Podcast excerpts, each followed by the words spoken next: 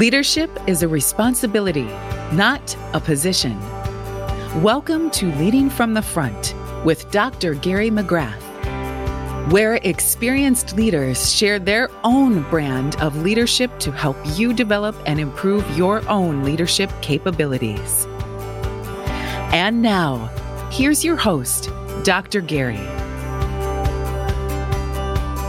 I'm Dr. Gary, making good bosses into great leaders with compassionate accountability. Thank you again for joining us on Leading from the Front, where leadership is a responsibility, not a position. Today's guest is a brand strategist and visual artist and the founding, I'm not going to say her name of her studio. We'll get to that in just a second.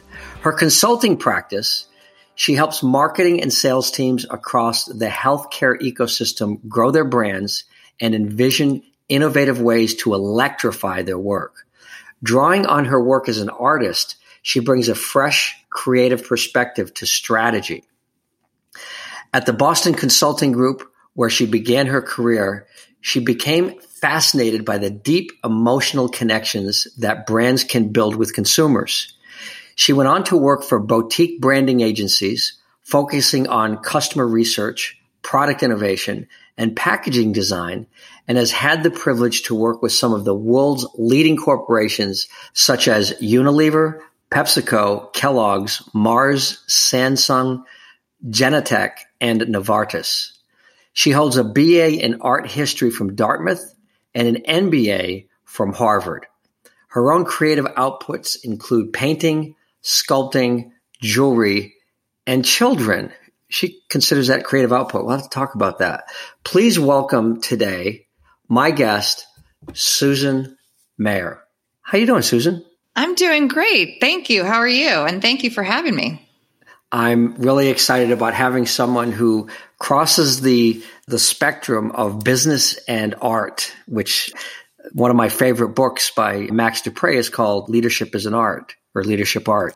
I'm, I'm sure that as we talk about this, we can make some connections between business, art, and leadership. Absolutely. Let's start by giving a little background on these, starting at Dartmouth and uh, having these Ivy League school backgrounds and how you've progressed to where you are today. Well, you know, I think what's a great thing about a liberal arts education is that that perspective of try everything, see it as much as you can, and then make connections between those things. And so I'm very much a product of that. As you pointed out, I kind of live in these two seemingly very disparate realms. But for me, in my world and in my thinking, they're actually a lot, there's so much crossover and they're very related. And the ways of thinking and even some of the tools that I use when I'm making art are very similar to when I'm leading teams through a business process. So while on the face of that, that may seem strange, if you think about it in the context of that liberal arts perspective, it actually makes a lot of sense. So tell me how you make that connection. How does that brain work? How does Susan's brain work that connects art and business? I mean, I guess I'm sort of hardwired in a certain way, which is to always be toggling back and forth between, you know, the big picture and the details, between seeing possibility and dreaming and imagining things, and then being very, very practical and logical. Um, and so, you know, if you look at my artwork, there's a lot of mathematical relationships between shapes. There's like a lot of precision, but then there's also a lot of fluidity and looseness and unexpected elements. And I would say exactly the same things about the way that I, you know, will lead a project. You know, I think it's for some teams, they need more of one versus the other, but I think every team with really any objective needs a little bit of both, right? You need a little bit of imagination, inspiration, you know, get out of your box and think differently and imagine something new. And then you also can't stop there because it, you know it needs to be actionable and it needs to be feasible and there needs to be some logic for why you're doing what you're doing if only to present it to the folks who are going to approve it right? And you know it also has to make sense to the people that you're trying to sell it to you know as your customers. So i think those two parts are, are part of any endeavor so I really try to bring that to the table and use that, you know, as a as a philosophy, but also in in practical terms in the way that we construct the process. Yeah, so what I'm hearing you say as you talk about that is no matter who is consuming whatever they're consuming is to know your audience. You're ta- you're communicating with the audience, whether they're a buyer or someone who's looking at your art. You need to kind of understand how they're looking at it to connect with them, right? Absolutely. And that's also a big part of my philosophy and the way that I run my business and help my clients is that notion of, you know, I think of it as empathy. And in a business context, it can be hard. It doesn't mean that you're not an empathetic person, but you're so focused on, of course, doing your job and making your product the very best it can be and making the numbers. And sometimes you just don't have time or you forget to actually ask the end user what they think. And I always think of an example of I did a project a while back for a manufacturer of light bulbs, a very large manufacturer of, of, lighting. And they were so excited about this new technology they had. And they were talking lumens and degrees Kelvin and all this stuff. And, you know, of course, we learned all their terminology and what it meant. And it was indeed exciting. But our role there was to help them see that they couldn't actually write that stuff on the package or talk about it in their marketing because they needed to talk about it in terms that the customers really cared about. And so we went out and interviewed people about their light bulbs. And it may surprise you to know that people aren't super excited about light bulbs or the purchasing process of light bulbs. But what they are really excited about, I mean, poetic in their description of, is the role of light in their lives. And so it was this really transformational moment for or insight for that company to understand that when they were marketing this product which was indeed new and exciting from a technical perspective the way that they would need to be talking about it to the folks that were going to be consuming that product was in very different terms. And it was in the terms that mattered to them in their lives Sure. So, yeah, I think about as you're talking about this, you're talking about light bulb. I have a degree in engineering, so I, I get into the features. I, the lumens and the they're awesome. LEDs, super. You know, less energy, great stuff. What my wife is concerned about is is it warm? Is it like a you know warm color? You know, exactly and, right. And that's what you're talking about. So let's back up for a second because we're we're getting ahead of ourselves a little bit because I'm really curious as to how this 20 something woman who graduates from Dartmouth with a degree in art decides to talk, you know, in, in your introduction, I talked about this emotional connection to a brand. And what was the path that you took that went from art into business? And how, how did you get there? Was it luck? Was it was it a passion? Was it uh, you're walking down the street one day and somebody handed you a job? What what happened? How'd you get there well let's start with graduating from college in the middle of a really bad recession mm. uh-huh. and having this you know great opportunity to work for a management consulting firm which you know doesn't come along every day so even though it was outside of my field it was something i had never considered doing these consulting firms, McKinsey, Bain, BCG came to campus. And, you know, and that's another real privilege of going to a school like Dartmouth. And, and I'm so grateful for that, that, you know, those companies spend their resources to, to go to those places and talk to kids like me who have no experience, who've never opened a spreadsheet and say, Hey, come with us. We're going to train you. We're going to teach you some stuff and hopefully you'll add some value to what we do.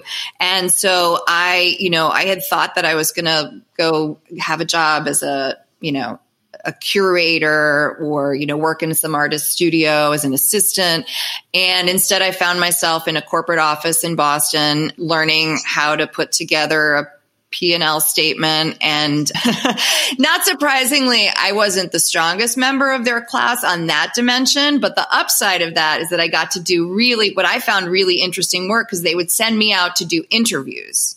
They said, okay, this one really, you know, she likes people. She can talk to people. She can, you know, sort of get them to tell her stuff about what they care about. So I started doing a lot of customer interviews or employee interviews. And that kind of led into doing a lot of work in the consumer practice. And so fast forward to after business school, I returned to the Boston Consulting Group and I was doing a lot of work in their consumer practice and we were doing customer consumer research. And we were working for, you know, large brands. And I found it so fascinating as I would do focus groups and one on ones with people telling me about their relationship with the Barnes and Noble brand or the Victoria's Secret brand or whatever. And they have these very intimate personal relationships, you know, Kellogg's cereal brand that they feed their child. And it just struck me how, um, fascinating that was. And then, of course, when you started to see people friending brands on Facebook, I thought, boy, that's a powerful metaphor because people are actually interacting with brands as they interact with friends. And of course, that continues on every social media platform today as as if the brand is like a, a living breathing thing right? And it is. It is. And a brand when it makes a promise you know in in my business we talk about what's your brand promise right? And that means like what's that unique distinctive positioning that you hold in the world that you defend from competitors and that you you know offer to your customers. And but i think the word promise is really important because you do need to deliver on that promise and your relationship with your customers is exactly the same as your relationship with your best friend or your partner. You know you you want to promise something that's real and genuine to who you are and you want to deliver on that promise and they expect you to. So you did all these interviews and it started to strike you listening to people talk about brands like they were a human being and and that I think what I heard you say and what we talked about is you, you started to create that emotional connection, that understanding of an emotional connection between brand and and the people. So that took you onto your path, basically, right? It really did. And then and then when I discovered that there was this discipline called branding and that there were agencies that did nothing but that. The other thing I found really appealing about that is that it was a way to loop back into you know, my visual side because as an artist and an art history aficionado, I'm I'm just a very visual person. And so, you know, you could do brand strategy. So by then I was, you know, established as a strategist, but as a brand strategist, the ultimate expression of a brand strategy is visual. It's like, what's the logo? What's the, you know, the colors? What does the website look like? What does the advertising look like? And so that was very satisfying to me that there would be kind of a visual payoff to the strategy work that I was doing. So, you know, when I think about brands and the way you talk about it, you can create what you're trying to do is create that emotional connection, a feeling you know, I, I, mean, I, I walk out to my car and I, I bought a new car a year ago and I walk out and I look at that car and I got, I love this car. you know, and it just, you know, you just kind of look at it, and it just feels good. Right. And that's what happens with brands, right? Is you look at it and it's the way it makes you feel when you see that brand because you connect the promise that of that product or that service to your past experiences so when I'm hearing it, and isn't that art? I mean, isn't when I look at a piece of art, aren't the great artists? They look at it as how's it make? Oh, I don't like it, and they're like, that's awesome. That's exactly what I was trying to create. It's a piece of art that people didn't like, you know, and then they love it. They they don't like it, but they love it, or whatever the feeling is. Is a combination of that sensory input to an emotional connection to something in their past or something in the present that creates a response. I love that analogy and I've never actually thought about it that way before. That's so very cool. So like what I was going to say when you were talking about your car is, you know, that's a that's a great classic example of, you know, in branding and marketing world, you think about what's the functional benefit that your customer's getting. So you want your car to, you know, drive, get you from point A to point B, should be reliable, et cetera, et cetera. But that's not really why, that's not at all why you stand in your driveway and go, I love this car. I love this car. Right? It's because of the emotional benefit. No, and I have to, okay, full disclosure. I'm I'm an engineer, full disclosure, and I went through and I looked at all the luxury cars because I wanted to buy a luxury car. You know, and I went I went through all of them. I, I started at the top and and then I ended up buying the same brand that I had before because I just love the feeling I have when I have that car. So that is right. the power of branding right there. Yes. Yeah. Yes. And so when we talk to, you know, when we ask consumers, you know, the reason that we're talking to them is not for them to play back to us, yes, I want the light bulb to turn on or I want the car to run. We want to understand what is that feeling that you're looking for because that feeling is different for different people. That's why people buy different brands of cars. And so what is, you know, you would call it in my world, you know, the aspiration or the emotional benefit that you're looking for. So how is it that you want to feel? And different brands are going to make you feel different way and different brands are going to make different people feel different ways. But what is that emotional payoff that you're looking for? And how do you match that then to the brand and its promise and what it can deliver? And some brands can deliver some things, some brands can deliver multiple things, but they can't all deliver all things to all people. And so it's that matchup. And but what I loved about the analogy with the artwork and that I had never thought about it that way before. You know, when you look at a piece of artwork as a non artist, you're not sitting there wondering, like, I wonder what kind of paint they used. Like, how is this thing constructed? What kind of adhesive, you know, like, did they? I mean, I'm thinking those things when I look at a piece of art, but that's because, you know, I'm an artist nerd. But what you're thinking when you're looking at a piece of art is like, wow, you know, I, well, either as you said, like, I hate that, or that makes me feel amazing. Like, I just I don't know why I love it. I just love it. And whatever that, and why you hate or love different things has to do with whatever your personal aspirations are. Like, I want to feel free. And so I love this feeling of, you know, expansiveness and emptiness or whatever it is. Or somebody else wants to feel joy. So, you know, they love like uplifting or bright colors or, and it's really exactly the same thing that brands are doing. Yeah, it really is. And I've gotten to the point in my life where I don't care why. I just know I like it. So, you know, and a lot of, a lot of times that's the hard part to connect with in the work that you do in branding, right? So let's, let's fast forward a little bit because you, you, you know, we're, we're talking about branding, your first job, Boston Consulting Group, you're, you're doing all that. But then you got an MBA. And since Harvard is in Boston, the you know Cambridge and Boston area, I guess you just walked on campus one day and said, "Gee, just let me in." Is that how that happened? Well, the path had a few more zigzags than that, but I ah. again, in in gratitude to the Boston Consulting Group, they do actually send their associates to business school, so they, wow. you know, yeah, so that's extremely helpful and also, you know, does encourage you to go to business school. But I actually left and took two years off before doing that because I wanted to kind of see the world and also because I had this idea that I wanted to work in arts management. So I moved to Singapore, which the reason I chose to move there was because I had been staffed on a project there with BCG. So I was already there. And then I thought, okay, this is pretty cool. And I can travel around Southeast Asia and, you know, do my 20 something backpacking thing. And then I'll, you know, get a job here. And I had the good fortune to, there was an opening for a general manager at a repertory theater, the Singapore Repertory Theater, which was relatively new and was just starting to grow as an international theater for Asian stage actors. And so I spent actually spent three years there running the kind of business side, business and marketing side of the theater and fundraising. And that was just an amazing experience. And, and then after that, I went to business school. Wow, that's that's a great story. So getting to live overseas for a few years too gives you a little bit different perspective on life and business, doesn't it? It really does. It's invaluable. I, I couldn't recommend it more. Yeah.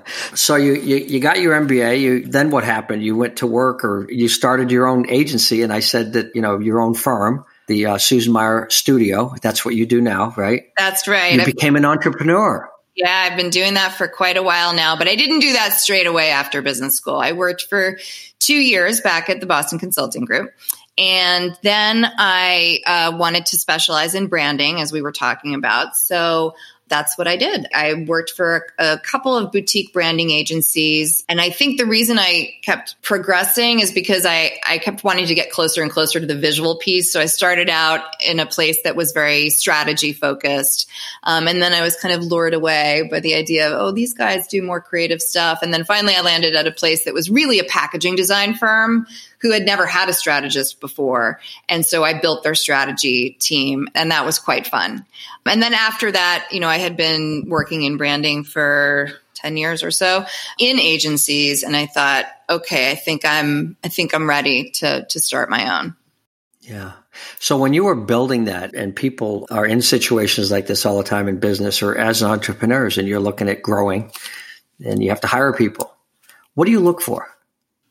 Well, so I will say about my agency, what I decided to do is I don't have full time employees. I work with freelancers. But the question remains because you still need to find talent. And I, I do work with, you know, the same people over and over again. You know, I think the combination of somebody who has special talent in whatever it is that you need from them. Most of the people that I work with are designers. So for me, it's, you know, somebody who's got real visual, like a a great way of looking at the world that's just a little bit different, but is very, you know, polished and professional, combined with somebody, and this is not to be underestimated at all, ever, somebody who's really just great and easy to work with, somebody who's reliable and delivers and communicates well and is kind. And, you know, I, I, so I think that's the combination I'm always looking for. Yeah, you, you, say a lot of things that really resonate with me when we talk about this. I have a client that I've been working with for, I'll, I'll be going into my 13th year in, in January, and they've been a client of mine full time for that 13 years. And I tell the executives, anybody that comes in, they say, okay, you need to meet with Dr. Gary. He's going to talk to you about our culture because he just seems to know it better than anybody. And I said, this is easy. There's two things. There's just two things in this culture you need to do. And they're like, you know, should I write this down? I said, sure, you can write it down if you want. That's fine. You ready to take notes? Okay. Two things. Work hard and get along. And that's it. And they will, they will find a place for you. And I think that we can all say as we gain some understanding and knowledge and get out of our 20s and 30s and 40s, it's more about the people we work with and the ability to have a passion for what we do and be able to be accomplished at that and make a contribution than anything. Absolutely. And I remember I remember not knowing that, you know, when I was early in my career. And a easy example is, you know, when you work in a consulting firm, you're constantly working for a new boss. You don't have a boss. You have a project manager for a given project that lasts a few months and then you move on. And the rookies, right, when you're first out of school, they all want to do like, oh, the cool project that's for the music company or, you know, whatever the pro the project sounds cool. And that's what you want to do.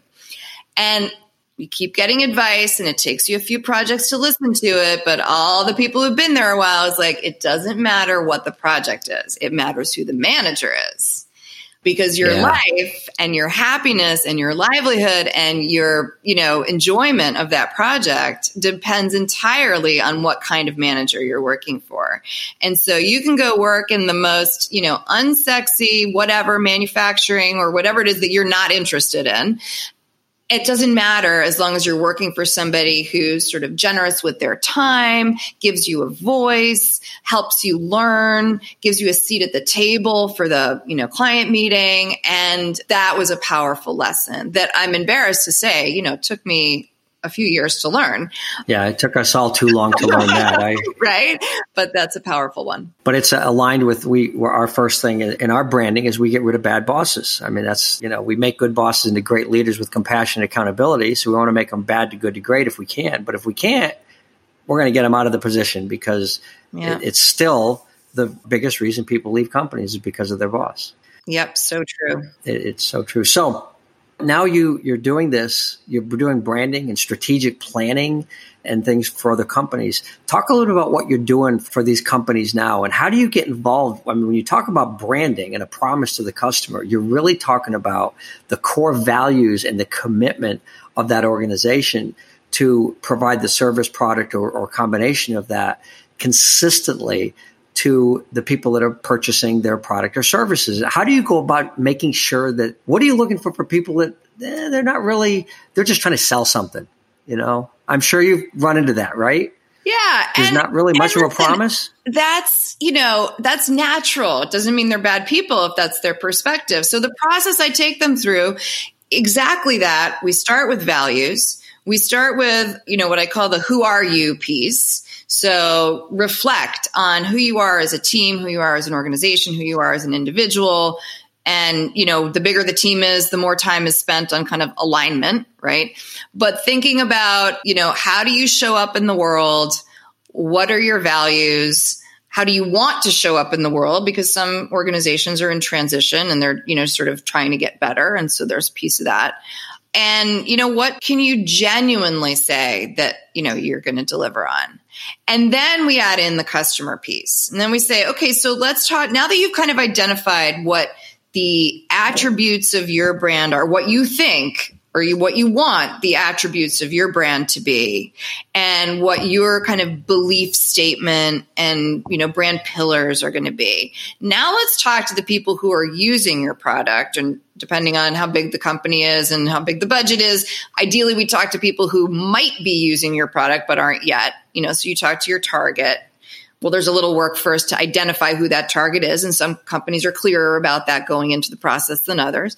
Then you go and talk to them and you get feedback from them and you hear what they care about. Going back to our earlier conversation, you hear about what they care about on a functional level, but more importantly, on an emotional level. You hear what they currently think of you today, what they think of everybody else in the playing field, and what's most important to them. You know, how they would like to see you and the others in the field evolve. And then you put those two things together and you say, what can we uniquely deliver on that they actually care about? And so we come back around to the navel gazing piece and we say, what are we doing today that's actually really good, unique, different, new? And how does that line up with the stuff that they care about? And so there's this kind of like grid like exercise where you'll have stuff you're really good at that they don't care about and stuff they care a lot about that there you just can't deliver on. It's just not going to happen. And so you have to find that space and it literally looks like a grid with I mean it actually looks like my artwork. There's probably a reason for that. But you know, like boxes filled into a grid of like these are the spots that we're going to move forward with. And then depending on what their objective is, sometimes it's positioning. So it quickly then translates into messaging. Sometimes it's innovation as well as positioning. So, you know, those then become innovation territories. And then we drill down on, you know, how can we develop ideas around these areas? You know, different organizations have different, you know, need states, right? Some of them are really looking to connect with customers. Others, you know, other times it's really about, you know, training employees and onboarding the team and getting alignment. So there's internal and external kind of deliverables from that process. Yeah, it really it, it depends on whether you're trying to innovate to a new product or if you've got a present product and what the alignment is. But what I'm hearing you talk about, and you know, it's it's near and dear to my heart, being that engineer that I talk about, that uh, you've got a process, you know, and, and it starts with investigation, and this is really marketing, and people really confuse. My doctorate is in marketing. And when I tell people what's the most important part of marketing, and they oh my message, and no, no, no, it's it's analysis, it's research, it's trying to figure out. And that's what you started with that. I talked to the customers, I talked to the, the people that are delivering it. Do we have the values? Do we have the vision that connects with what our buyers are looking for? And if we don't, you, are going to die eventually. your, your, company's going, right? You're, you're going to go down the tubes. It's really simple, you know, because you're trying to give people something they don't want. Okay, so eventually you're going to have fewer and fewer buyers. So what I hear you saying is, is you go through this investigative process to connect what's going on internally. And we talk about leadership being an inside out thing. First you, the individual, then the team, then the organization. Now let's go talk to customers. And we talk to customers and their perception. And then what I'm hearing you say is you create a gap analysis between the two that you can then create a strategy to move forward, whether you need to make some adjustments to what you presently have or completely innovate something new in order to be able to survive. That's exactly right. And I have worked with clients all across that spectrum of, well, of how big that gap is, basically. Yeah. Right. that's that's fascinating because I, you know, I actually some of the work that I did on uh, customer service based on my dissertation is we found that there was a zero correlation between the perceived receipt of quality service and the perceived delivery of quality service from the company delivering it and the company receiving it. That was what my dissertation was on. There is zero correlation in the perception of these two things. And it was the business owners that I did it with that turned into clients of mine. And I'm sure you've seen this is, well, how do we find out? How, how do we find out? You, you go ask your customers you them, right? and you listen. or no, don't don't do that. No, no, hire me to go talk to them. Yeah. And I'll maybe I can get better answers. But that's what you do. Yeah. It's just a process that you follow of discovery. And I like when you talked about it, you use the word who are you? And then aligning that to how you show up every day. I could use those exact words that you use in branding to leadership. Who are you? And the first step in our, our leadership development program is writing a personal mission statement. so you know who you are. And then how do you show up every day? Yeah. You basically do the same thing in a different realm in the development of that that process. That's really cool. Well, I mean, I think it's because going back to that what we were talking about how you know this discovery that I had that brands are like people. Well, I mean, it goes both ways, right? So the process that I'm using for brands can be used for people because we're anthropomorphizing brands. So it's that same kind of self reflection, self discovery, you know, looking at yourself from the outside And I, that makes a lot of sense. What you're saying is that that would be a great leadership process as well. Yeah. Yeah, it is. So, my last question for you is if you could write yourself a letter and send it back to Susan 20 years ago and give yourself some advice, what would you write? What would you tell Susan? Oh, gosh, definitely. I would say relax. Everything is going to work out fine. It's not going to work out anything like you thought it would, anything like you're planning for. So forget about all that follow your instincts, follow your heart. All of that cliche stuff is a cliche for a reason. You're going to zig and zag a million times and it's going to look like it doesn't make sense when you're inside of it. And then you're going to be 20 years out and look back and go, oh, that all makes sense together. so don't worry yeah. about it. That would be one thing for sure. We were just talking to a group of business leaders last night when we were on a, a big call, and, and we talked about this because what you're saying is giving advice for what's going on in our head because we think, with all the plans mm-hmm. and all the thoughts that I have, we think we're in control, and we're not.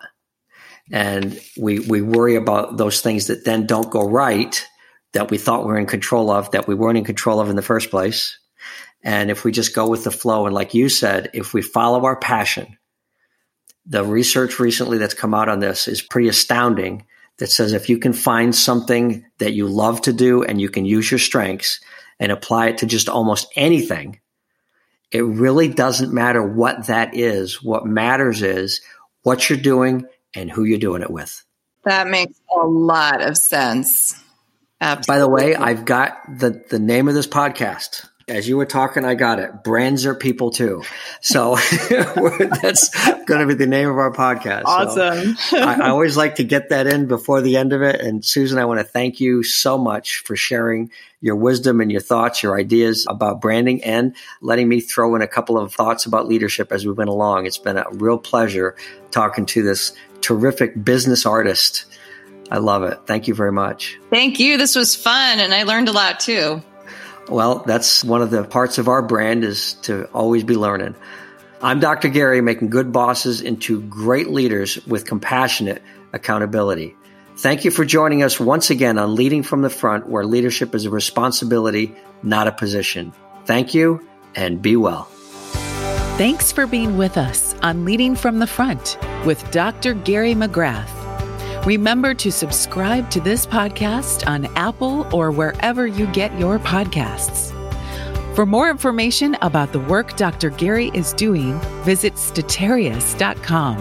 S T A T A R I U S.com. Music for Leading from the Front is provided by Peter Katz.